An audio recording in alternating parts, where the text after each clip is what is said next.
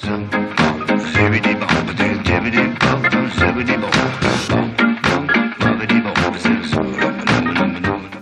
you're joining us for the first time this morning or for the first time in a long time, we've been going through a series called Margin. You can see right there. And we started the series by talking about building time margin into our lives. And then last week we looked at building some financial margin into our lives. And the whole idea has been that we would put God first in these areas of our lives and that we would trust Him with the remainder of our time and with the remainder of our money. And this morning we're going to be talking about probably an area of margin that most of us don't think about when we think about margin. And that's going to be moral margin. Moral margin. And I want to start by asking us a question, and I'll tell you the question, but then I want to try to help describe what I'm talking about. And the question is this. How many of you know someone whose life has been affected by sexual sin? And let me describe what I mean by that. How many of you know someone whose life has been wrecked because of an addiction to pornography, or because they got in trouble? Maybe they looked at something at work and it cost them their job. Or how many of you know someone who went out and had perhaps a one-night stand, and after that they were dealing with the with an unexpected pregnancy, and now they're faced with a decision? Maybe they panicked and got an abortion, or they had to face the decision, do I marry this guy that I don't even know, or do I raise the child as a single parent? What do I do here? How many of you know someone who has been affected by, maybe they were promiscuous for much of their life before they got married and contracted a sexually transmitted disease, or perhaps even they carried some baggage over into their marriage, and now they find themselves arguing with their spouse because there's this constant comparison with all the other partners that they had before they got married? Or maybe even someone whose life has been ruined. They lost relationship with their children. They lost a relationship with their spouse because of an extramarital affair. How many of you would raise your hands and say, I know someone or I know of a life that has been affected by sexual sin? All right, that's almost every hand in the room. Almost every single person in this room knows someone that has been affected by this. And here's what's so amazing to me, is that almost every single one of us knows someone who has been affected by sexual sin, yet I don't know a single person who sits down and writes their New Year's resolutions and says, you know what, part of my 5-year plan, I want to fall into sexual temptation. If I could just get addicted to pornography and have those images ruin my mindset and ruin me, then that would be great. Or, I'm going to make it my goal to go out and lose the respect of my children and of my friends and of my spouse, and I'm going to have an affair. I don't know anybody who sets out to do that. Nobody does. Yet so many people find themselves stuck in this trap. They find themselves stuck in this lifestyle, and it's because we have, or we lack, moral margin. We have no moral margin. Let me give us a definition of moral margin. Moral margin is this: putting distance between you and temptation. Putting distance between you and temptation, that you would say, all right, I'm going to put some space between where the line actually is in myself. I'm not going to get right up to that line and walk the ledge. I'm going to put some space between myself and temptation. And I want us to start by looking at James chapter 1, verse 13. James chapter 1, verse 13 through 15. If you have your Bibles or your phones, you can open up there. It says this. No one undergoing a trial should say, I am being tempted by God. For God is not tempted by evil, and He Himself does not tempt anyone. Listen to this. But each person is tempted when he is drawn away and what? What does it say? When he is drawn away and enticed by who? By his own evil desires. By his own evil desires. Then after desire has conceived, it gives birth to sin, and sin, when it is fully grown, gives birth to death. Now, this word entice that's used here, if you're taking notes, you may want to write this down. It's actually a fishing term. It's a term that's used to talk about luring an animal or a fish into a trap. It's the idea, we have any fishermen out there, right? Any fishermen, right? What do? You cast the lure and you work that lure. You make it look like something good. Like it's going to be something good to eat, and you slowly work it in, and the fish starts to nibble on it. He gets a little nibble of it, and he says, all right, this seems all right. And then all of a sudden he strikes, and he hits it, and you set that hook. and he's hooked. It's a fishing term. It means to hook. And our enemy is out there, and he is trying to hook us into temptation. He's trying to hook us into temptation, but I love what it says. It says, by our own evil desires. It's a choice that we make to either follow God or to follow our own evil desires. And what we've got to realize is that every single one of us has a sin nature. Even those of us who have put our trust in Jesus Christ, man, we face one of the biggest battles going on within ourselves every single day, because we have our sin nature, but we also have the Spirit of God, a new life living inside of us. And there's a constant battle. And the choice that we have to make is which voice will we listen to? Will we obey our own natural voice, or will we obey the voice of God? And Satan is out there. He is trying to lure you, entice you, bait you into sexual temptation. And before long, you get dragged into it. You get enticed into it. And let me tell you, as many people as I've counseled through different situations, the one thing that I always hear? I never thought it would happen to me. I never thought it would happen to me. I never thought I would be the one that this would happen to. I thought I knew where the line was. And here's the crazy thing. When I was a youth pastor, I would get one question all the time from teenagers and from young adults that I worked with. Who knows what that question is when it comes to sexual temptation? How far is too far? Someone over here said, how far is too far? Like, where's the line? Where can I get up to? Like, if this is a ledge, I want to get right here, and I want to be right there. I want to be right on the ledge. And to me, this is crazy. They want to know, how close can I get to something that will actually hurt me without actually getting hurt? And it blows my mind, because we don't do this in any other area of our life. I don't know many people who put 3 bullets in a revolver, spin the cylinder, close it up, and start pulling the trigger, and wonder how many times I can pull the trigger before I get hurt, right? I don't know, there's crazy people out there on TV that do this, but I don't know anybody personally who goes over to an alligator and says, I wonder how far I can get my head in this alligator's mouth before it slams shut on my head. All right, we live in Central Texas. There's quite a few rattlesnakes around here. When I see one, I'm either getting my shotgun or the shovel, depending on how good I feel that day, how brave I am. But I don't know many people that walk over and say, I wonder how close I can get to this rattlesnake before it bites me. Like, we just don't do that in any other area of our life. But for some reason, when it comes to sexual temptation and sexual sin, we want to know how close we can get without actually getting hurt. And Paul kind of talks about this in 1 Corinthians chapter 6, beginning in verse 18. 1 Corinthians chapter 6. Verse 18, would you guys read that first word for me really loud? What is that first word? Run. Does it say saunter? Meander? Mosey? No. What's it say? It says run. Some translations may say flee. It says run from sexual immorality. Run away. Run away. It means to flee, to shun, to escape, to distance yourself. It doesn't say flee from, overeating. It doesn't say flee from gossips. It says flee from sexual immorality. Why? The wise person puts distance, significant distance, between themselves and sexual temptation. Why sexual temptation? Why does Paul zero in on that one thing? Because sexual sin is so different than any other sin that we face. And he's going to go on and tell us this. And I know in our minds we're thinking, well, isn't all sin the same? Doesn't it all weigh the same? You know what? In the sense that it separates us from God, yes, sexual sin is just like any other sin, that it separates us from God, but it is not the same. It is not the same.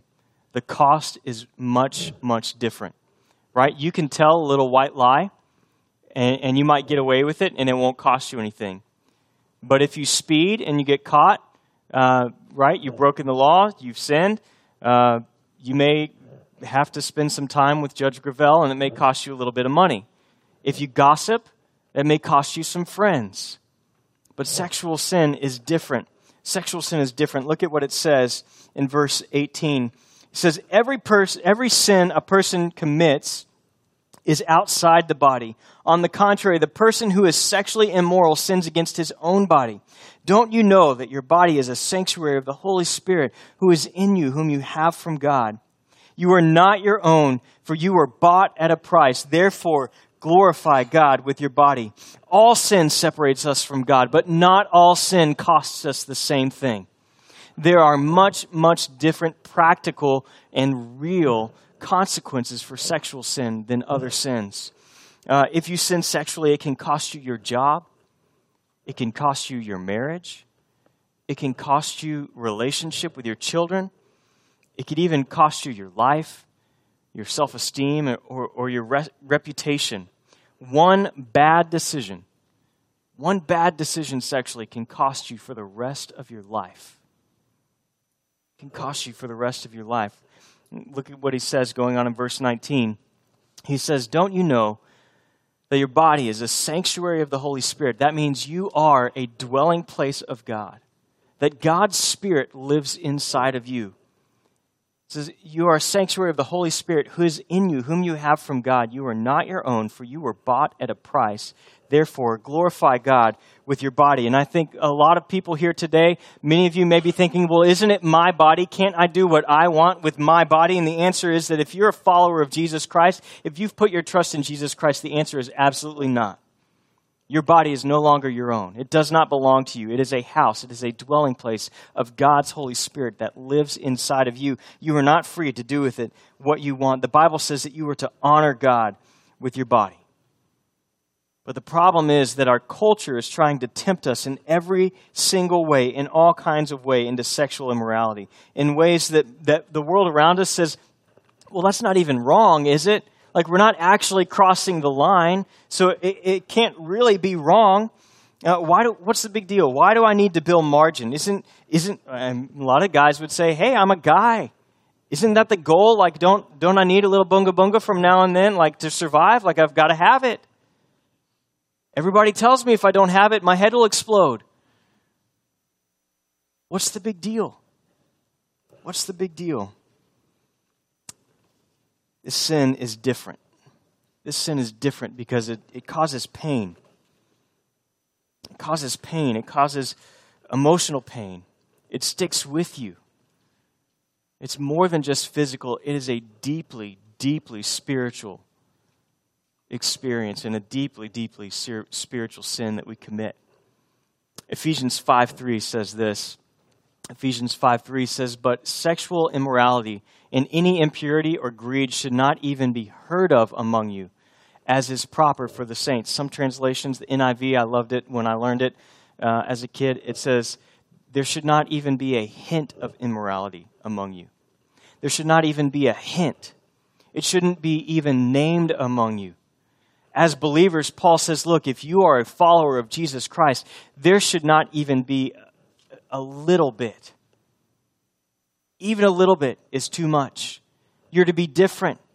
You are a house, a dwelling place of the Holy Spirit, and your life should be different. And that word, sexual immorality, that he uses there is pornea. We get our word for pornography from this term, and it means anything outside of a biblical marriage relationship that is one man and one woman united in covenant relationship before God, anything outside of that causes arousal. Anything outside of the marriage relationship that causes arousal is sexual immorality. And it says we're to flee that. It shouldn't even be named among us. Not even a hint. Now, let me ask you, what's the standard for a hint? If someone dresses maybe a little bit provocatively, and I realize I'm probably talking more to the ladies here than to the men.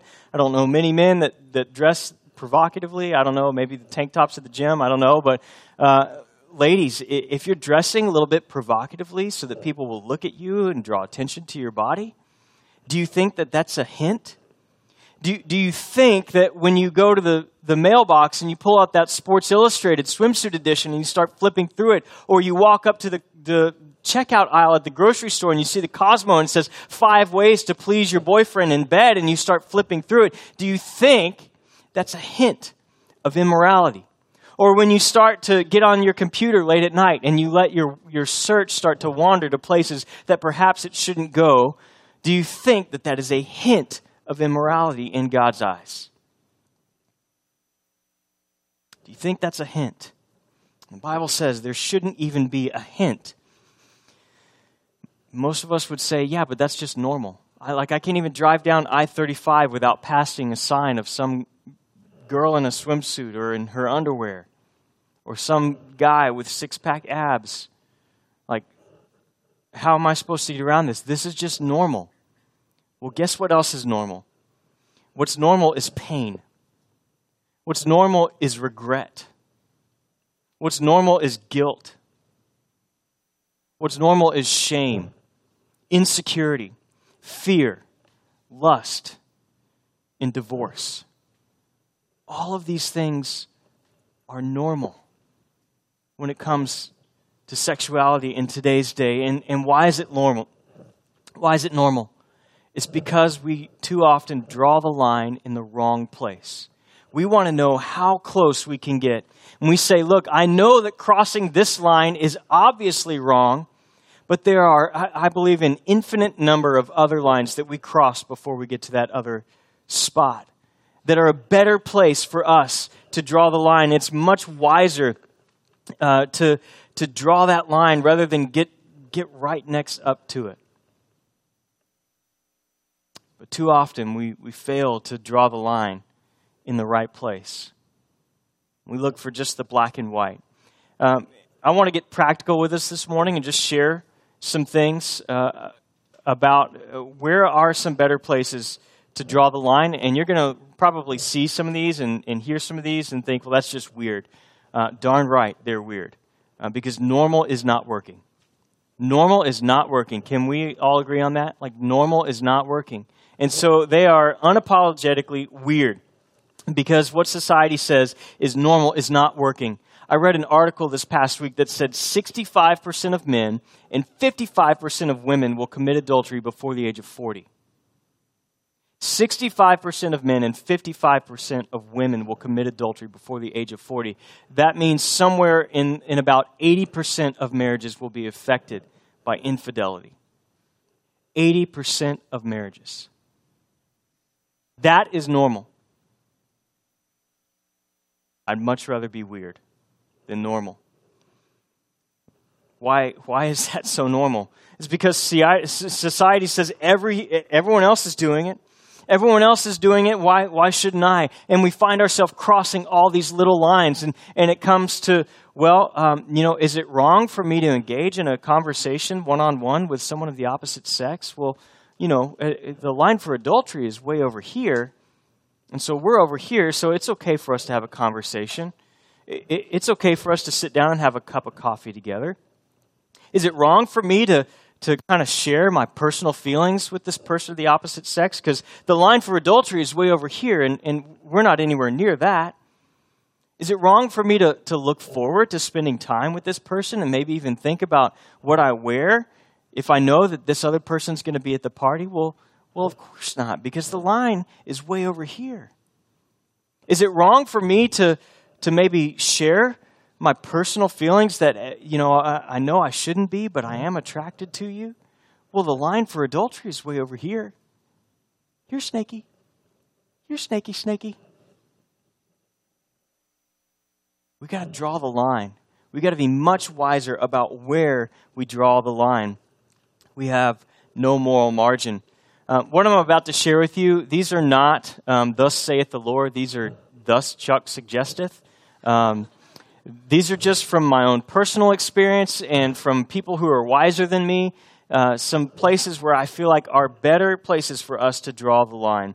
And so I just want us to quickly run through some of these. Number one, better places to draw the line is dress for spiritual success. Dress for spiritual success. And again, this doesn't really affect the guys that much. I don't know many guys that are too concerned about, trying to draw attention to their bodies because, let's be honest, guys' bodies just aren't that impressive. But ladies, man, are you seeking to please your Lord, or are you seeking to draw attention to yourself by the way that you dress? dress modestly. I've been in churches before where it has literally been a distraction for some ladies to be there because of the way that they are dressed. So let's dress for spiritual success. If you're dating, if you're not married, keep 4 on the floor, 4 feet on the floor. All right, this is one you're like, that's weird. Can't we sit on the couch and cuddle? And can't we sit on the bed together and do our Bible study together? And here's what happens is you're sitting on the couch and you know, her shaved legs rub up against his hairy legs. And then all of a sudden, you know, things start happening, right?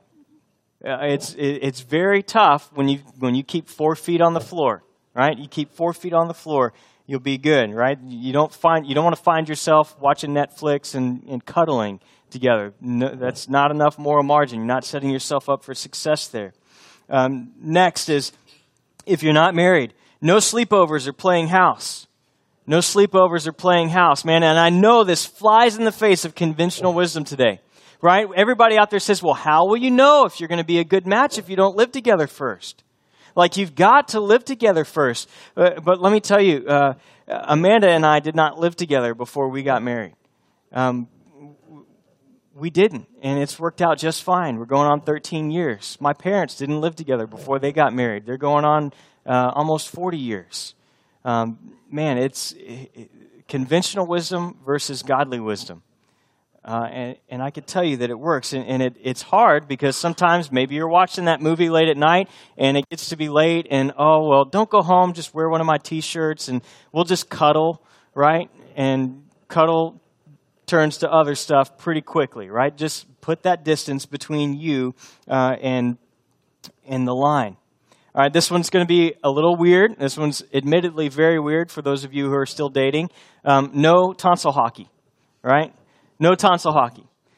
When I was a youth pastor, I used to tell kids would always want to know, and when I worked with college ministry, they'd always want to know, well, can we kiss at all? And so I would always describe, my wife's going to be embarrassed by this, but I would describe 3 types of kisses, right? The first is peach. Everybody say peach.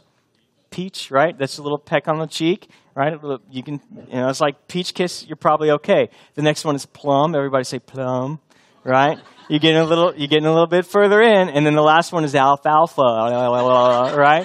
And that one is the one that you definitely want to avoid. But let me tell you, Amanda and I waited until after we were married to share in the gift of lovemaking. We were both virgins when we got married. That's something that we saved for one another. And I'll be honest, we were never really tempted until we started kissing, and you know, her face was close to my face. Her body was close to mine. We kissed. And for the rest of the night, I could not keep that woman off of me. I don't know. Maybe I'm a little fuzzy on the details. But all of a sudden, it just got harder. It got harder. Why not put that distance between you and sexual temptation? Again, these are not thus say the Lord. These are thus Chuck suggesteth. Next is to avoid dangerous places. Avoid dangerous places. Maybe for you, that's going to the bars or the clubs, or for some of you, going on Facebook, having Facebook Messenger, or I don't know, does anybody still use chat rooms? Snapchat, any of those things that may be a temptation for you. For some of you guys, it may be going to the gym, right? I used to have a gym membership, and I can tell you, a lot of the ladies there are not there to have a workout, right? They're there for another purpose. And so, guys, maybe you just need to invest in like P90X and get, you know, 4-minute abs or whatever it is now, and get your abs of steel at home. Maybe that's a better investment for you. Build in some moral margin. Next is to monitor internet activity. Monitor internet activity. And let me just say, when I was a kid, and I'm pretty young myself, but when I was a kid, if you wanted to view pornography, you had to like go into the gas station, buy the magazine, hope that nobody saw you, and you know, walk out with the like. You had to go searching for this stuff. Now it is readily available, and if you're a parent of teenagers or preteens, man, let me tell you, your kids don't need to have a computer in their room. Like, there's no reason.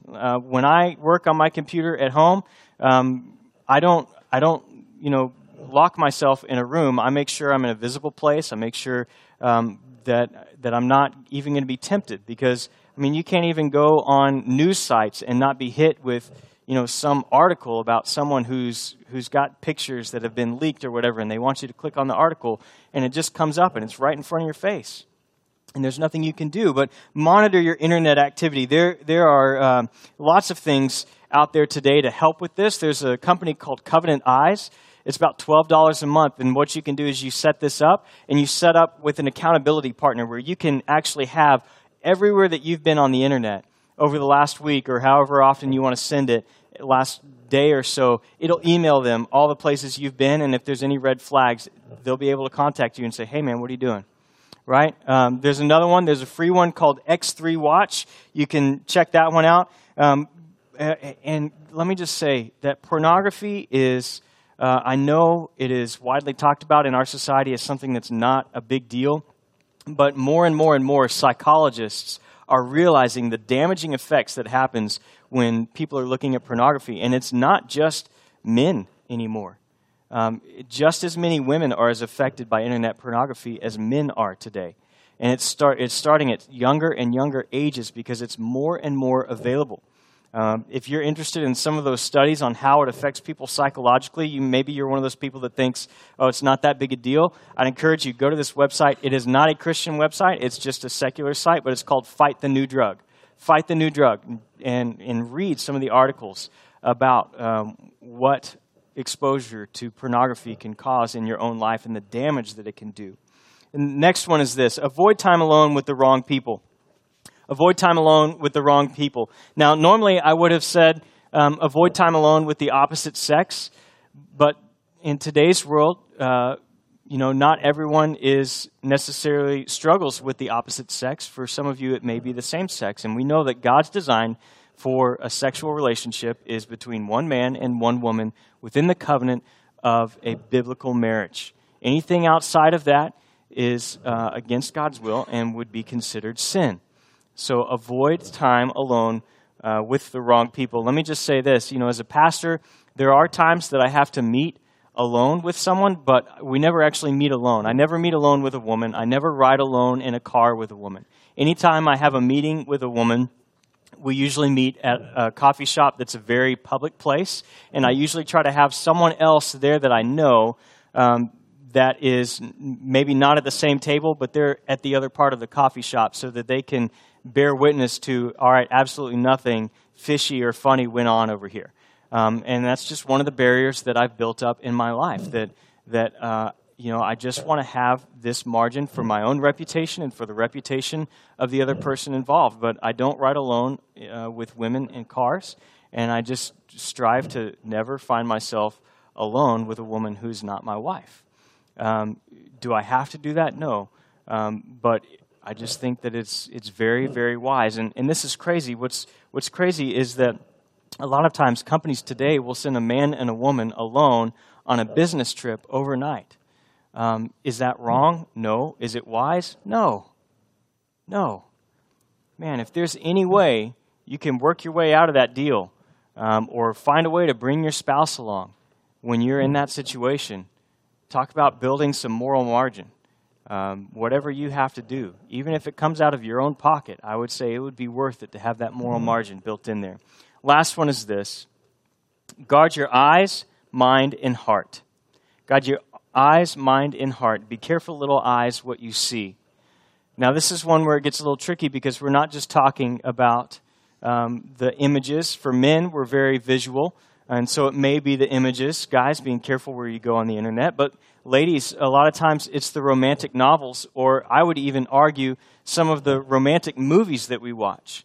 Because ladies are wired a lot differently than men. Men, while they're visual, women tend to be more emotionally connected to things. And so when you watch The Notebook and Ryan Gosling is there and it's raining and his abs are showing through his shirt and he's, I don't even remember the movie, but, he's, what happens is ladies start to think, I wish my husband was more like this character, right? And then you find yourself fantasizing about this character. And you're no longer satisfied with the husband that God has provided for you because he's not like this character. And so you start looking for someone else who's like this character. It's very easy. And unfortunately, that's just kind of the way that things go. So I'd really encourage you, ladies, that read those romantic novels to be very, very careful about what you're putting in front of your eyes. Be careful about what you're watching on TV.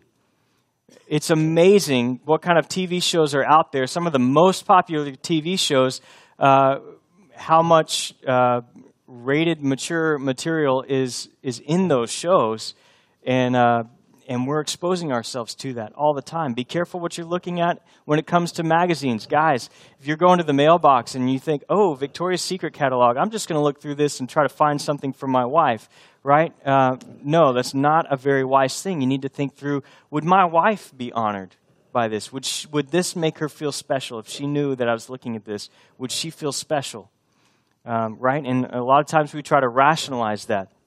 So we want to guide our eyes. We want to guard our mind. A lot of times, I think one of the biggest struggles is perhaps dealing with the memories. Dealing with things perhaps from our past. Maybe we've made mistakes, or maybe we've seen things that don't necessarily honor God, but those memories tend to come up over and over and over again. Are you taking every thought captive and making it submissive to Christ? Job 31:1, Job says, I made a covenant with my eyes not to look lustfully upon a woman. Are you willing to make that commitment? Are you willing to make that commitment?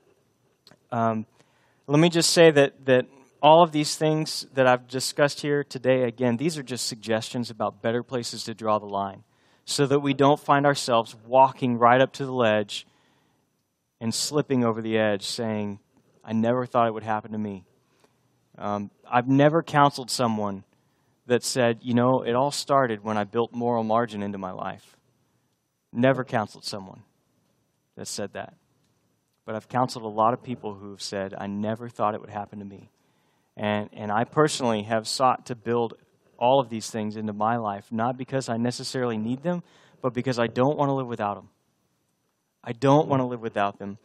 I want my sons to see their dad not as perfect, but someone who is being perfected, who's pursuing righteousness and holiness and sexual purity before God. I want my daughters to see someone who honors their mother and loves her and doesn't view women as some object to be used, but someone who loves and honors and respects their mother, that someday they would seek out a man like their dad and not some kind of man that I don't want my daughters to be married to. I want my wife to know that she is respected and that she is honored by the things that I think about and the things that I look at. And most importantly, I want my God to be honored in the way that I live my life. I want my God to be honored, and I want to stand before him someday and hear him say, well done, well done, well done. We've come to the end of the message this morning, and as we take to... I just want you to think about where you are, and maybe you're at a point in life where this isn't even a struggle for you, but perhaps you know someone that is struggling with this. I just want to encourage you, are there other areas of your life where perhaps God may be calling you to build moral margin? Maybe there's stuff on this list of suggestions that I've left off that you would say, man, I need to build this into my life. I want to make sure that my kids have every opportunity to succeed when it comes to their purity, to honor God, that they draw the line way back away so that they don't accidentally cross that line someday. And you can help your children set those things up. Maybe you've crossed that line, and you just need to come before God right now and say, God, forgive me. I've messed up, but I'm going to seek your forgiveness. I'm going to seek you because I know that only through your Son, Jesus Christ, I can be forgiven. Lord, help me to build moral margin into my life. In your bulletin, you'll see the little spot where it says take two. I just want to encourage you to write down, what is the next step that God is calling you to take this week because of what his word says? And what are you going to do about it? Let's take two.